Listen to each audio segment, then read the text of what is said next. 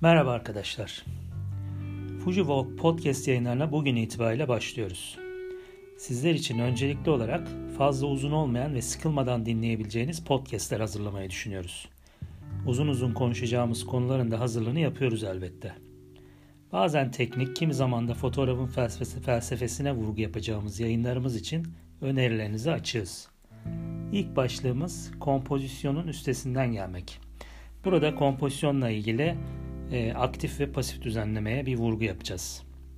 Sokaklar genel olarak kalabalıktır. Bunu biliyoruz. Özellikle İstanbul gibi metropollerde yaşam 24 saat boyunca durmadan akar.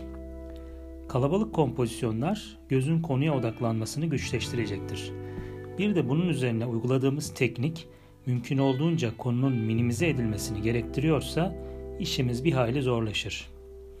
Eğer fotoğrafını çekeceğiniz mekan günün büyük çoğunluğunda kalabalık olan çok işlek bir yer ise sabah çok erken saatte henüz dükkanlar açılmamış, insanlar sokağa çıkmamışken aynı mekana gidebilir, böylelikle bir sadeleştirme uygulayabilirsiniz.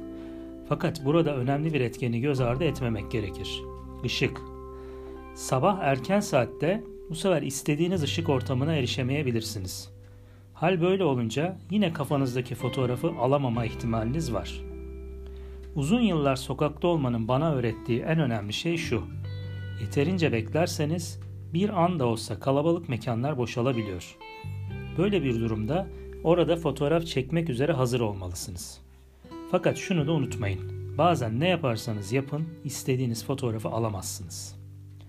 Sokakta her şey fotoğrafın öznesi olabilir renk ya da anlam kontrastı, uyum, zaman ve hareket, yansıma, ilginç bir karakter ve mimari formlar gibi. Mümkün olduğunca sadeleştirerek türlü kompozisyonlar elde edilebilir. Önemli olan dikkatle çevreyi kontrol etmek ve her an çekime hazır olmaktır. Bazen konu anlık karşınızda beliriverir. O anda hızlı bir şekilde deklanşöre basabilmelisiniz. Bilgi, birikim ve deneyim bu noktada çok önemlidir. Kompozisyon demişken iki farklı düzenlemeden bahsetmeden geçmeyelim. Aktif ve pasif düzenleme.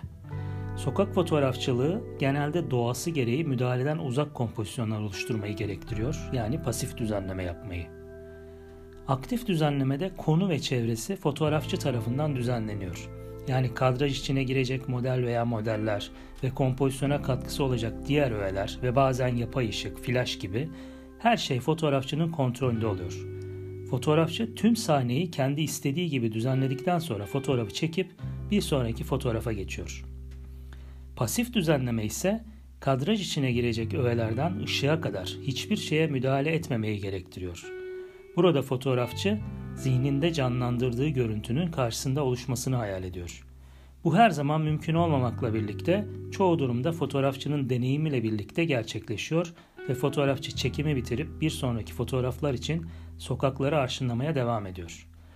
Ben sokakta fotoğraf çekerken çoğu zaman pasif düzenlemeyi uyguluyorum ve bunu öneriyorum. Fakat yeri geldiğinde aktif düzenleme ile kurgu yapmayı da yanlış bulmuyorum. Bir sonraki podcast'imizde görüşmek üzere arkadaşlar.